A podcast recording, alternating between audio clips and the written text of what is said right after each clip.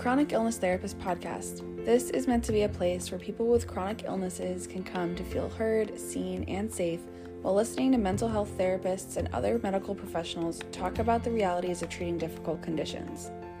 This might be a new concept for you, one in which you never have to worry about someone inferring that it's all in your head. We dive deep into the human side of treating complex medical conditions and help you find professionals that leave you feeling hopeful for the future. I hope you love what you learn here, and please consider leaving a review or sharing this podcast with someone you love.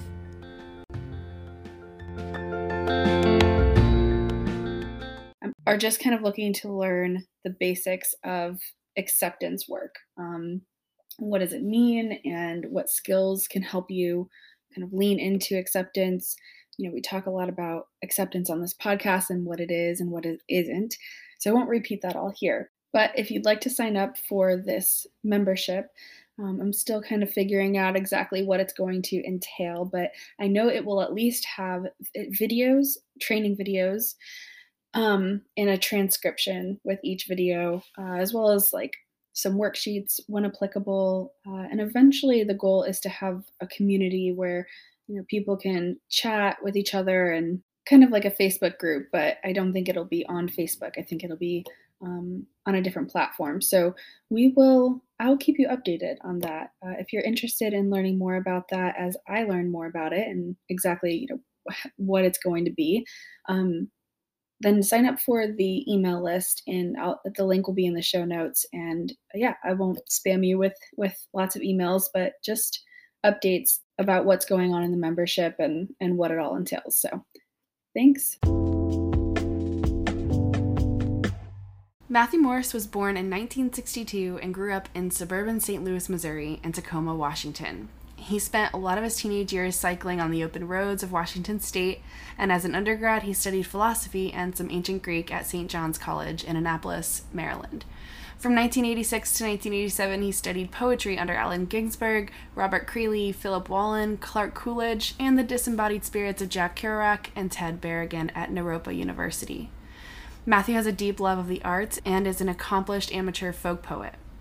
Since 1988, he's been engaged in Tibetan Buddhist psychology and the practices of the body, speech, and mind, so these deeply inform his therapeutic view. But he's also partial to psychodynamic exploration, existential psychology, and even CBT. Matthew has lived in New York City since 1994, and he worked in the magazine and luxury good industry for about 20 years. He's been married for 27 and has two adult daughters. In 2015, he trained as an interfaith chaplain at Mount Sinai Hospital, and then he worked for nearly six years in end of life care at Calvary Home Hospice. In 2016, he volunteered as a test subject for a research study at Johns Hopkins University on the effects of psilocybin on long term meditators. He picked up a master's degree in counseling from Fordham University and is now a licensed mental health counselor in the state of New York. He has a private psychotherapy practice based in New York City and, of course, Zoom. I would love to know a little bit about you and your practice. You're in New York City. Um, how long you've been practicing, and yeah, just tell me a little bit about your work. Oh, thank you, Destiny. I um, I just started a private practice here in Manhattan, but prior to this, uh, which I, I just opened this practice a month ago, I'm in Union Square in Manhattan. I have an office. I'm old school. I still like to see people in the in the in, in three dimensions, and um, so I so I'm starting. I'm building a practice, and prior to this, I worked in hospice care, um, and I worked. First, I started as a chaplain. I was a trained uh, chaplain, Buddhist chaplain, but interfaith chaplain, and then from there, I went to school and got a degree in counseling and passed and did my exams and whatnot. So I've worked on both sides of death, both uh, before the death and after the death. Uh, so um, with the grieving family. Now, so and I have had a lot of experience also with chronic illnesses because I did my training at Mount Sinai Hospital. So uh, I was actually um, on the gastrointestinal unit. Um, so I spent a lot of time with uh, various transplant peoples as well as with uh, Crohn's and irritable bowel syndrome, and then a lot of um, some sickle cellers, sickle cell anemia people. Uh, so I have I've had a range of experiences, and uh, yeah, yeah, that's me. That's yeah, me. That's that's my practice. That's my practice. Yeah. Awesome. Can you tell me when you were working in hospice and seeing chronic illness, is there a theme you came across with the particular patients you were talking with?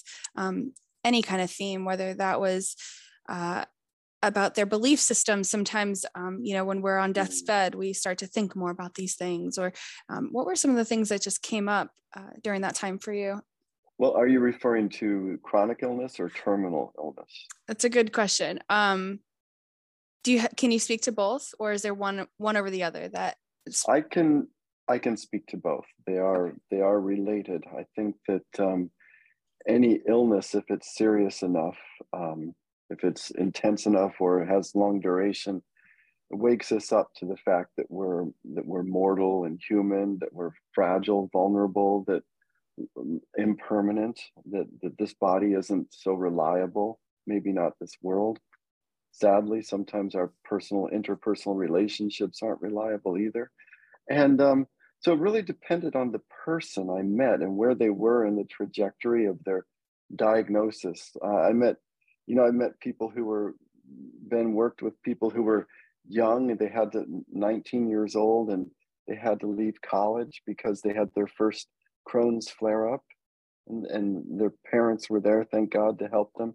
And, um, and then I've also worked with people who've, who battled, who had the illness all their lives or for decades and have very sophisticated coping mechanisms. So what, what, what you discover is that people, um, mature and develop hopefully through with support of therapists and and uh, and family and friends that they can develop uh, ways of coping with their challenge.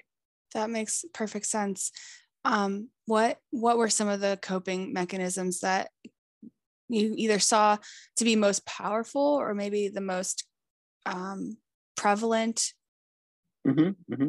well I, I have to say, you know, people do get spiritual when they get older or near death. And let's face it, um, chronic illness comes to most of us if we're lucky enough to make it to 70. I'm 60 right now, so I'm fine. You know, a mild eczema that I control with the right skincare, but, but I don't. I, I've been very blessed, very fortunate. Um, and uh, I mean, my I I'm I'm what's called a um, second degree rel first degree relative of of chronic illnesses. My mother had juve- adult onset juvenile diabetes and comorbid persistent depressive disorder, and uh, even more strangely, Huntington's disease runs in my family. So I've been around it a lot.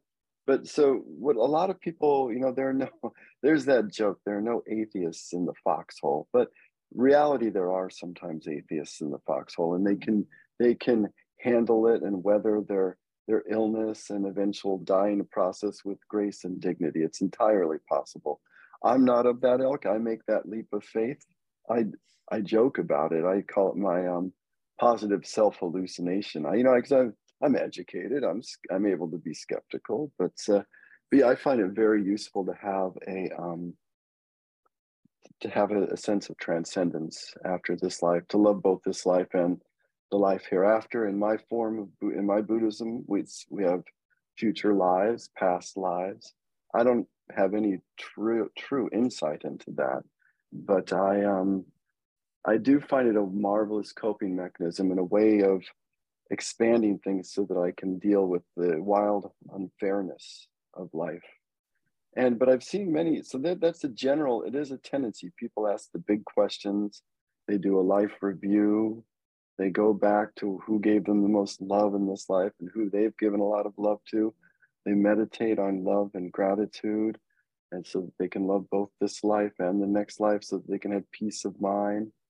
Maybe they and, and they can uh, sometimes they do become more spiritual but i've seen very few deathbed conversions, to be honest with you. And then, then although there, I'm sure there are a lot of conversions within the chronic illness trajectory, especially if people have it when they're young. You know, it can because it's a coping, it's spiritual coping mechanism.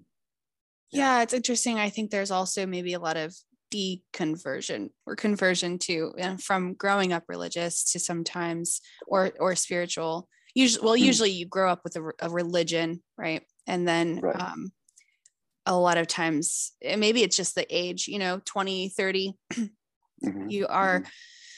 not yet asking, I think, those big, big questions. I think you're more so asking the why questions. Why did this happen instead of how? Mm-hmm. Um, which kind of I think can lead to some of the more deconstruction of faith and Mhm. spirituality. Mhm. And then you start to, I think, as you get older, ask more of those. I like what you said. Like people on their, they're they're asking these um, these questions, these big life questions, and trying to just kind of reflect and make meaning and sense of it all. Right. Yeah. No, I totally agree with you. Most people, when they're young, there's they're it's about you know to be Darwinian. It's survival and reproduction, or it's money and sex. You know, and I don't know which order. It's you know we, whether we're conscious of it or not. It is an evolutionary drive that defines us as animals and people.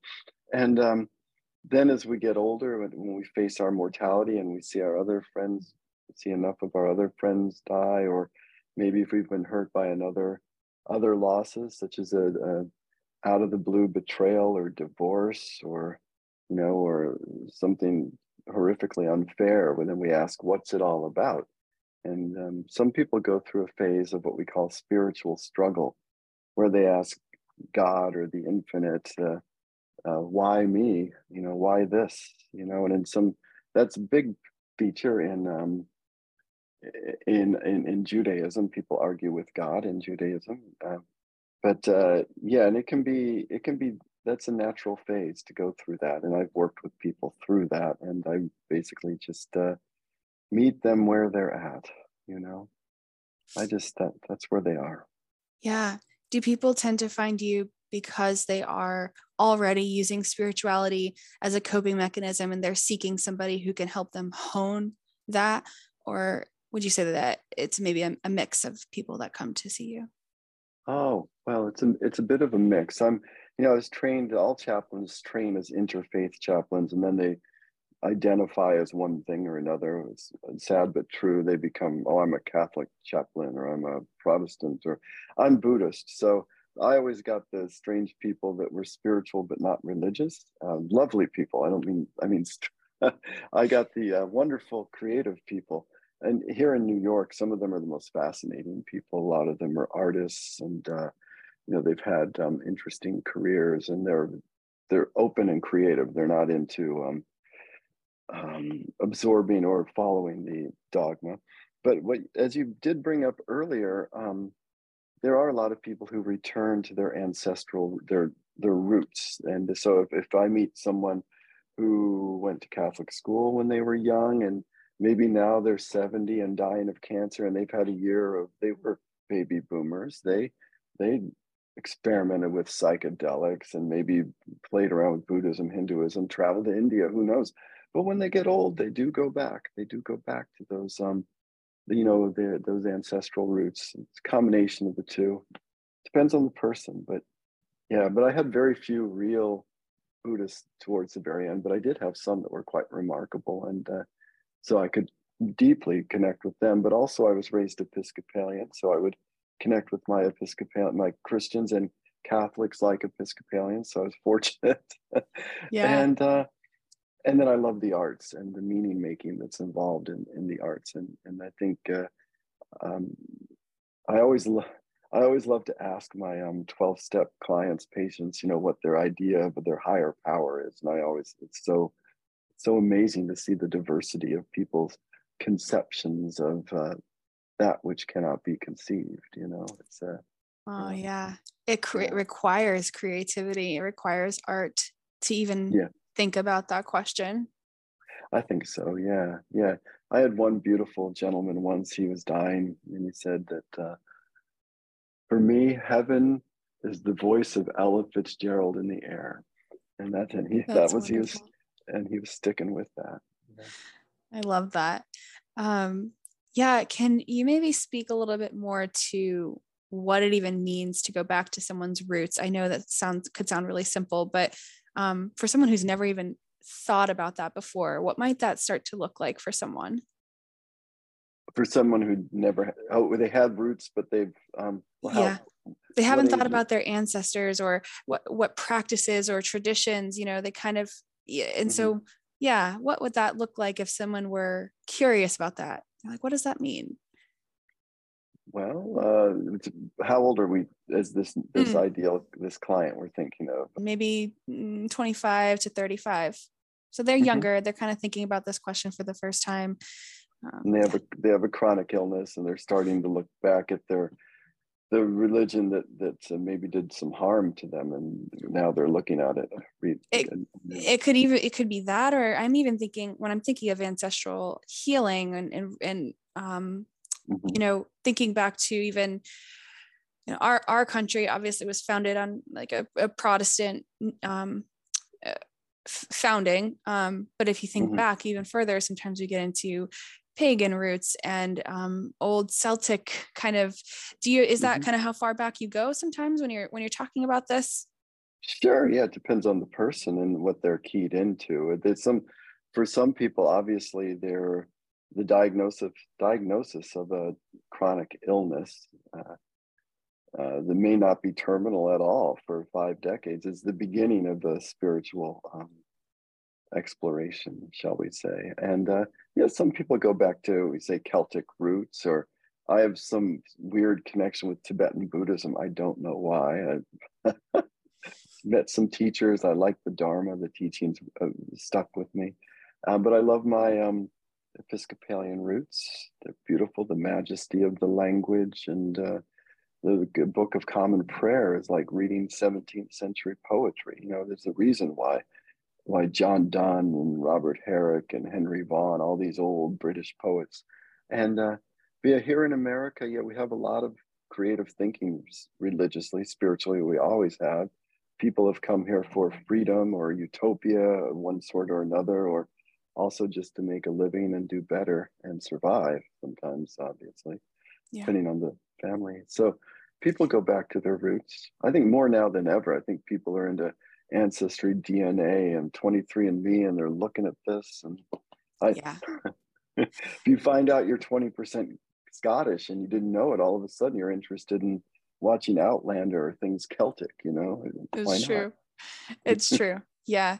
Um, which, you know, can be a privilege in and of itself, just knowing that certain um, populations don't have uh, access to their roots. And I just want to kind of verbalize that and under, have an understanding of the fact that some of us, um, yeah, that you may not have as clear of a path um, to kind of looking back at at, ancest- at your ancestors, especially if yeah. you came here in the slave trade. Um, oh yeah, well the, the well the African American community, they're obviously some of the most spiritually uh, observant people. I mean, the gospel tradition is uh, yeah. huge. It's uh, the it's extremely deep and um, people wonder oh why aren't there more uh, more black people doing buddhism you know and and it's like because they don't need it they have a community they've got their grandmother their cousins their family if it's just it's right there and you know in the in the in the neighborhood you know the the authentic full bodied you know gospel tradition beautiful thing yeah yeah, and I think I like what you you kind of brought up earlier. Um, you asked the question, clarifying question around maybe if I was bringing up maybe harm that has been done by religion. Um, and while I wasn't I wasn't going there at the time, I think it's also a good place to talk about like when you're going back to your roots and trying to look at, you know, healing. And, and when we say healing we're not talking about curing some chronic condition. We're t- just talking about healing. Actually how would you just how would you define that word? He- healing? Healing yeah.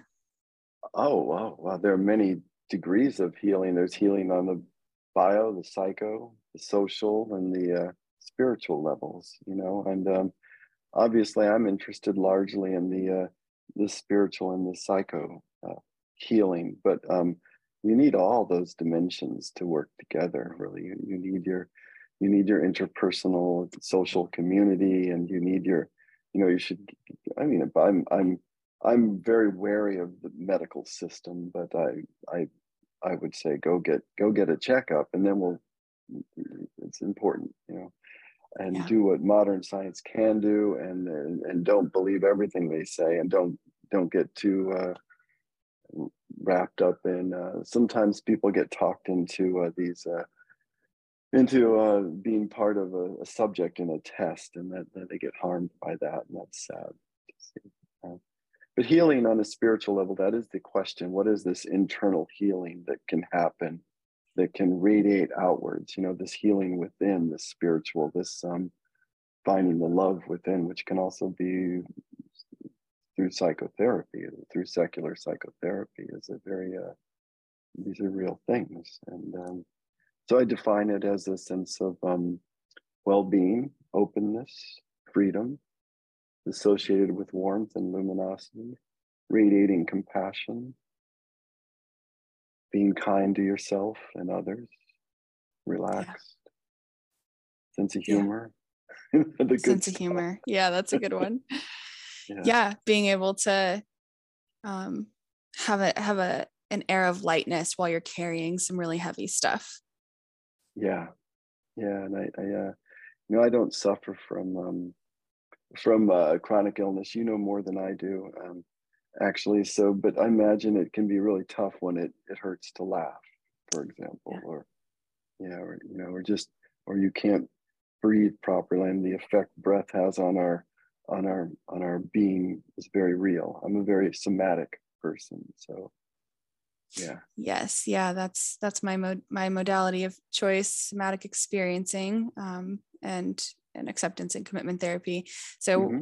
I bring somatics a lot into therapy and even so yeah there is you're right like there could be a physical hurt with laughing but also sometimes it's an emotional hurt feels like mm-hmm. if you're if you're laughing while you're in this much pain then it feels either invalidating or it feels like um you know even like getting your hopes up that things are okay and then they're not and i think again the spiritual aspect helps you learn to ride those waves, the ups and downs, so that you're not just expecting.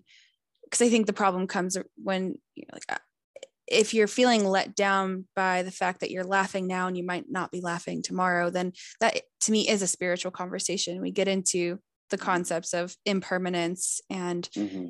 all of that.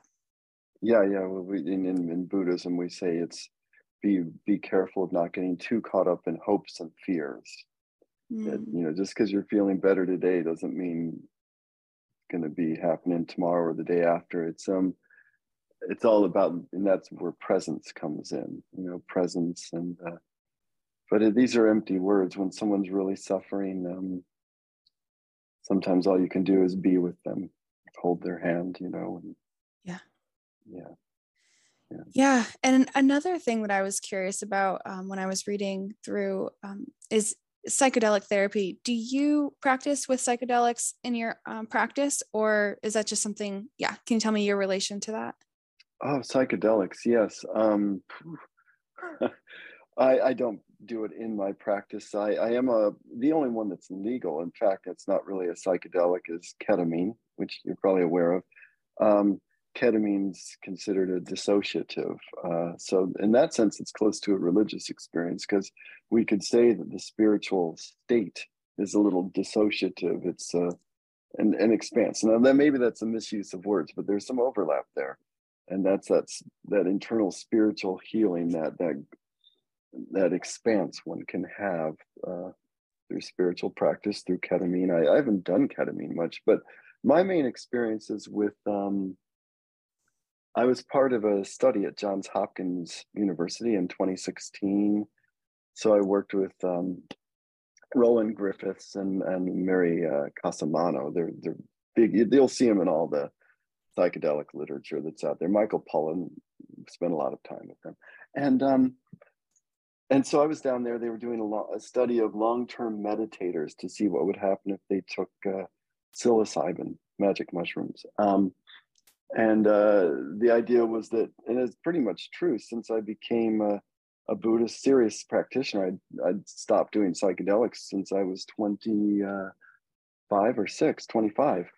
You know, when I was in college, I did experiment with psychedelics. I'm of a philosophical, um, artistic bent, and so I, I, I was curious. And uh, so, yeah, I think that um, it's a big thing right now, psychedelics. Uh, for terminal illness. It's used for, uh, um, obviously, it's been MDMA has been used for couples counseling, and uh, and psilocybin's used for working with addictions. And you know, but it's it's it's still not legal. So um, what can I say? I'm not, I'm I'm not an expert on it, but I'm I'm very I try to stay up on it to a degree. Um, I think it could be useful for the right clients and the right setting. You, what a lot of people don't understand is that psychedelic therapy involves a long-term psychotherapy before you take the uh, substance with your uh, counselor, with your therapist.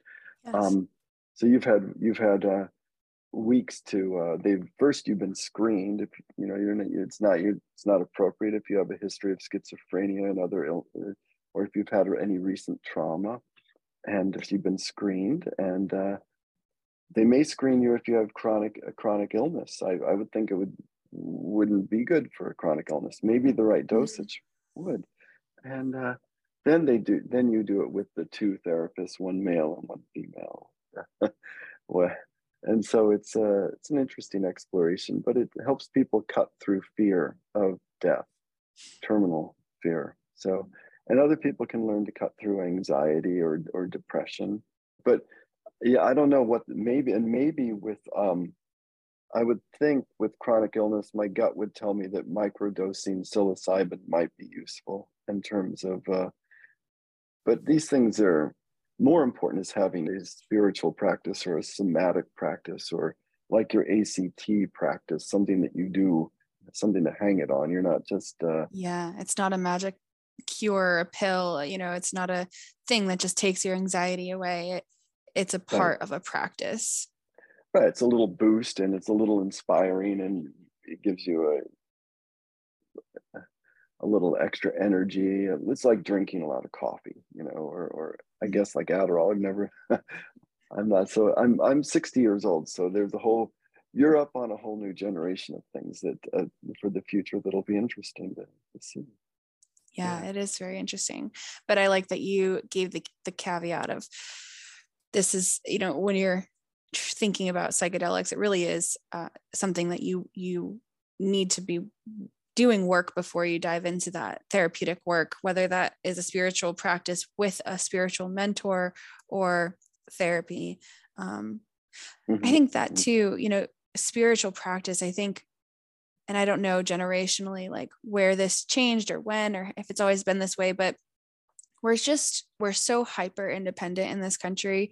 Um, so I think, I know indigenous cultures, you know, there was always a, there was always a, um, ahead of the the spiritual their spiritual practice whether it was it was the you know a christian pastor or um, you know again in indigenous cultures um, there was a, someone who was heading the spiritual practices in the community and i don't think we really have a, strong sense of that anymore it doesn't feel like there's it feels like this is all work you do on your own i'm curious what you think about that Oh, yeah, it's less communal. Yeah.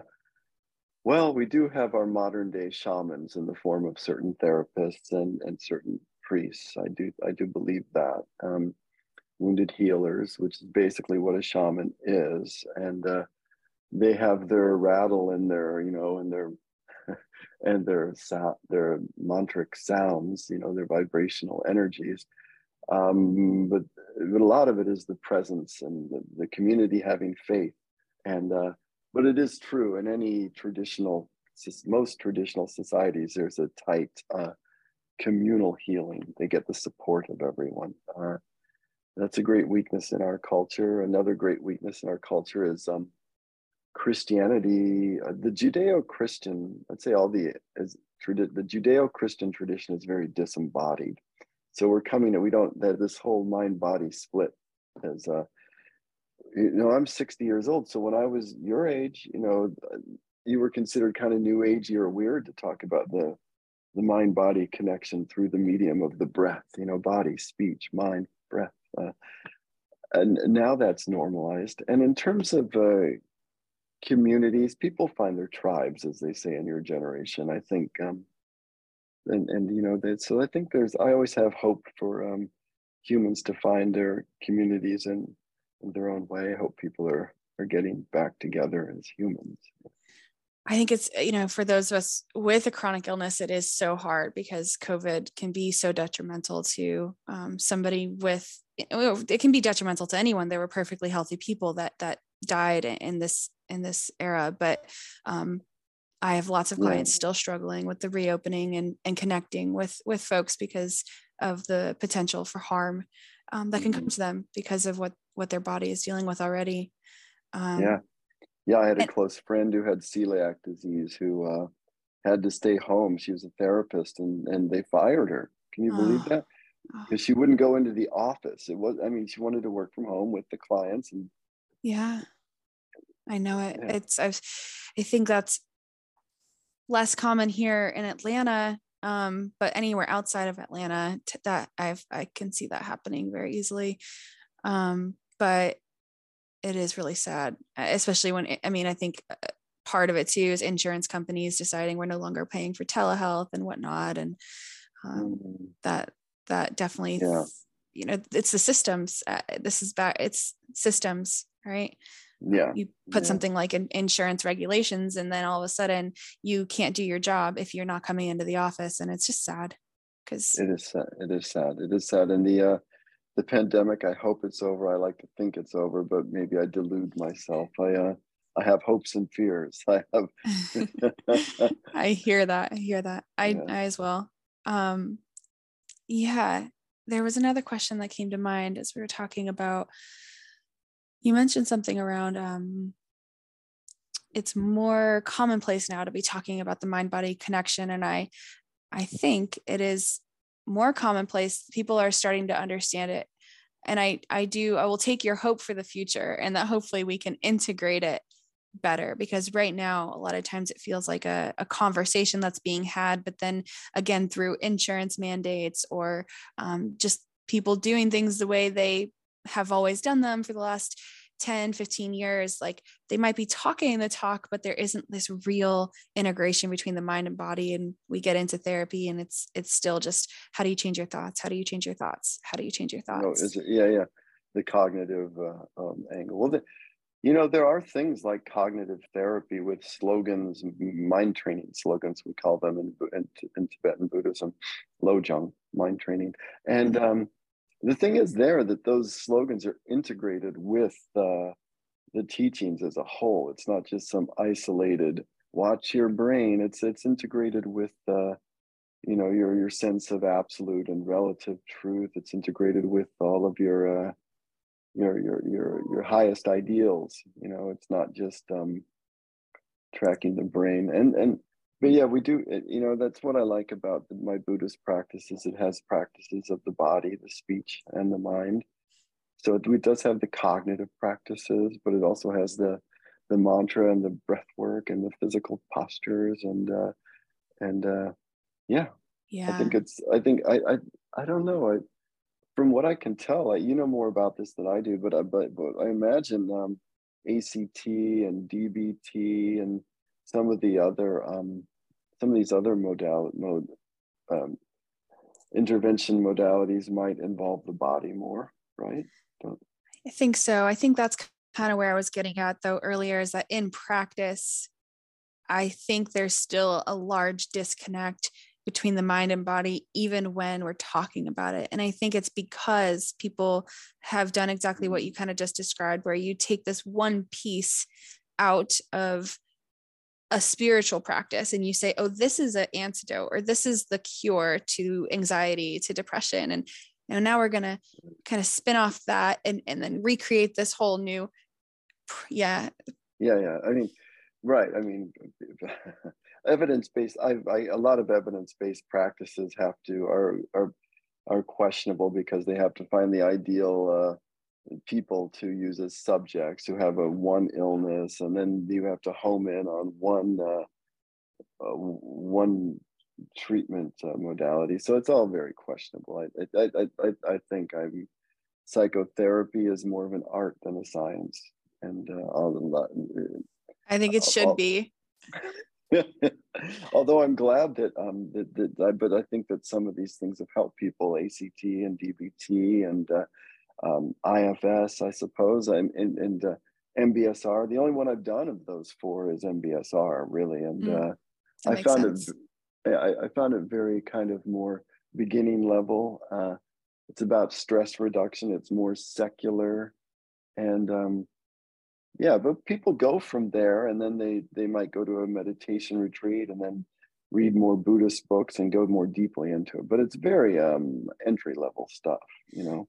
I think that's a good way to put it because everybody needs to enter somewhere, right? And so yeah. Yeah. if that is our entry level especially again like in america we don't have really a strong even though we have protestant roots and, and there's a strong spirituality like you know there's pieces of, of spirituality there's also this kind of hyper independence so we don't really have this strong communal sense of uh, of community um, and i think that um, you got to start somewhere. So, you know, there's this entry level, whether that's CBT or ACT or um, DBT, if that gets you into a practice and then it evolves from there, then mm-hmm. that's all, you know, that's all we can ask for, right? Yeah. Yeah. And then you can find your community and further refine your tribe and find a nice group of people that's not too culty. where, Definitely. You know, where it's yeah. Little, yeah yeah. how can you speak a little bit to like community? It sounds like so maybe even for for you where you found your community and your spirituality um can you speak a little bit to that? Just finding community. Ah finding community. Well i'm uh i'm a married man of 27 years and i have two uh adult daughters 21 and 24 so that's kind of the center of my community. And then i belong to uh, um, uh, I, a wonderful poetry writing group on Sundays. That's one part of my tribe. Because um, I have these overlapping interests of poetry and spirituality and and uh, psychotherapy. So uh, spiritually, I, I've I've always been more of a um, independent yogi than than a real belong to the sangha, what we call the sangha uh, person but now as I get older, I, am I'm, I'm more uh, less defensive and more relaxed and want to just share or not share my my experiences um, with all kinds of people and uh, and so yeah I've, I've taken some initial steps steps to uh, joining a community of Tibetan Buddhists out in Colorado. Dzigar Kongtrul Rinpoche, I like his work, um, and the Nyingma Nyingma tradition, Nyingmapa tradition, and because they're from the lineage of a teacher named Dilgo Dingo Khyentse Rinpoche. He was a died in 91 or so. So I had I had I had guru I had gurus, and so therefore, yeah, there's communal things around that. It's I wouldn't say it's a cult, but it was it's cult like to our eyes. It's very foreign odd. And my uh, my humble working class uh, grandparents weren't so happy when I got involved in that. They're old time Methodists, and uh, I know I know you're in uh, you're in Atlanta, so you you have a lot of that um, tradition, the Bible Belt, and um, yeah, yeah, the, yeah. Everyone's community is a little different, and uh, yeah, you know, I did. Yeah. Sometimes I joined the Episcopal Church. Recently, I went through a phase where I was involved in my local Episcopal Church, and I was a um, a Eucharistic minister, and I loved it. It was wonderful. I got back in with my roots and the you know the cadence and the language and the majesty of the uh, Episcopal Church. Yeah. Yeah. Yeah. My introduction to um, really spirituality and and really just mindfulness in general was Thich Nhat Hanh, and that's really the foundation. I mean, I had a professor in undergrad who like just nailed act into our head and um, this was before you know way before i could practice but um, it was between you know acceptance and commitment therapy and the because it has very buddhist undertones um, mm-hmm, mm-hmm. and then yeah i read a lot of Thich Nhat Hanh, uh, and that mm. was kind of my yeah my entryway if you will he, yeah, he's an amazing crossover figure in that you know close to uh, Martin Luther King back in the 60s so he has that that social justice side to him and mm-hmm. anti-war and then he has that he wrote he's written books about Christianity also and that overlap and uh, he's been a real a real role model. I actually was trained as a chaplain by a rabbi who'd read all of, of Thich Nhat Hanh. That was his yeah. His, yeah and um and then I've worked with some people in the hospice industry that are that are part of his community yeah yeah that's yeah. beautiful is there anything else that comes to mind today um, just about spirituality and kind of dealing with suffering i know you know chronic illness not necessarily eh, it's just the suffering of life um, which chronic illness definitely brings along with it so mm-hmm. any kind of thoughts you would want to leave people with around suffering and spirituality? Well, I'd, I'd say that's exactly right. I think um, people who suffer from chronic illness are more in tune with the reality of, of suffering. And, you know, we, we talk about the four marks of existence in Buddhism birth, old age, sickness, and death. I mean, old age, sickness, and death will come to all of us. And so um, I know it's overused that that these um, people with chronic illnesses that's also their superpower, but it's often true. You know, people learn by learning to cope. I think what they learn to do is um, what I what I've seen over and over again is people not just wanting to feel better themselves, but they get better themselves through uh, prayer, if you want to call it, for other people, for dead people they've known that have given love to them, and prayer for other people. They're attuned to um, the heartbreak in the Ukraine, for example. Um, mm. So there's a certain um, tender, um, sad beauty to it all, and uh, and uh, and and so I think that there are um, time and again I noticed that the people with chronic illnesses were my teachers. I'd go in there and I ended up learning more from them, you know, than they did from me. Absolutely. So, so that's about it. That's a, these are these are commonplace things, but it's worth always tuning into them, right? Because we get busy. Yeah. We cover things up. We get busy making a living, Christmas shopping, Thanksgiving, Mishigas, craziness, and, uh, mm-hmm. uh, traffic and noise, and yeah, we can lose touch with what really matters yeah that's really what my work is all about is finding ways to have touch points to the things that matter um, while living with a chronic illness because it does add just one more thing that overtakes your mind and distracts you from what matters in your life so. yeah yeah yeah you're you know the, the the people you love and your own love within and finding that tuning into that yeah yeah great well i really appreciate you being here and talking to me Okay. Well, great. Thank, thank you, and keep up the good work, and may it um, benefit many people, both therapists and uh, and clients. I okay? hope so. I hope so. Thanks, Matt. All right. Bye now. Talk to you later. Bye-bye. Bye.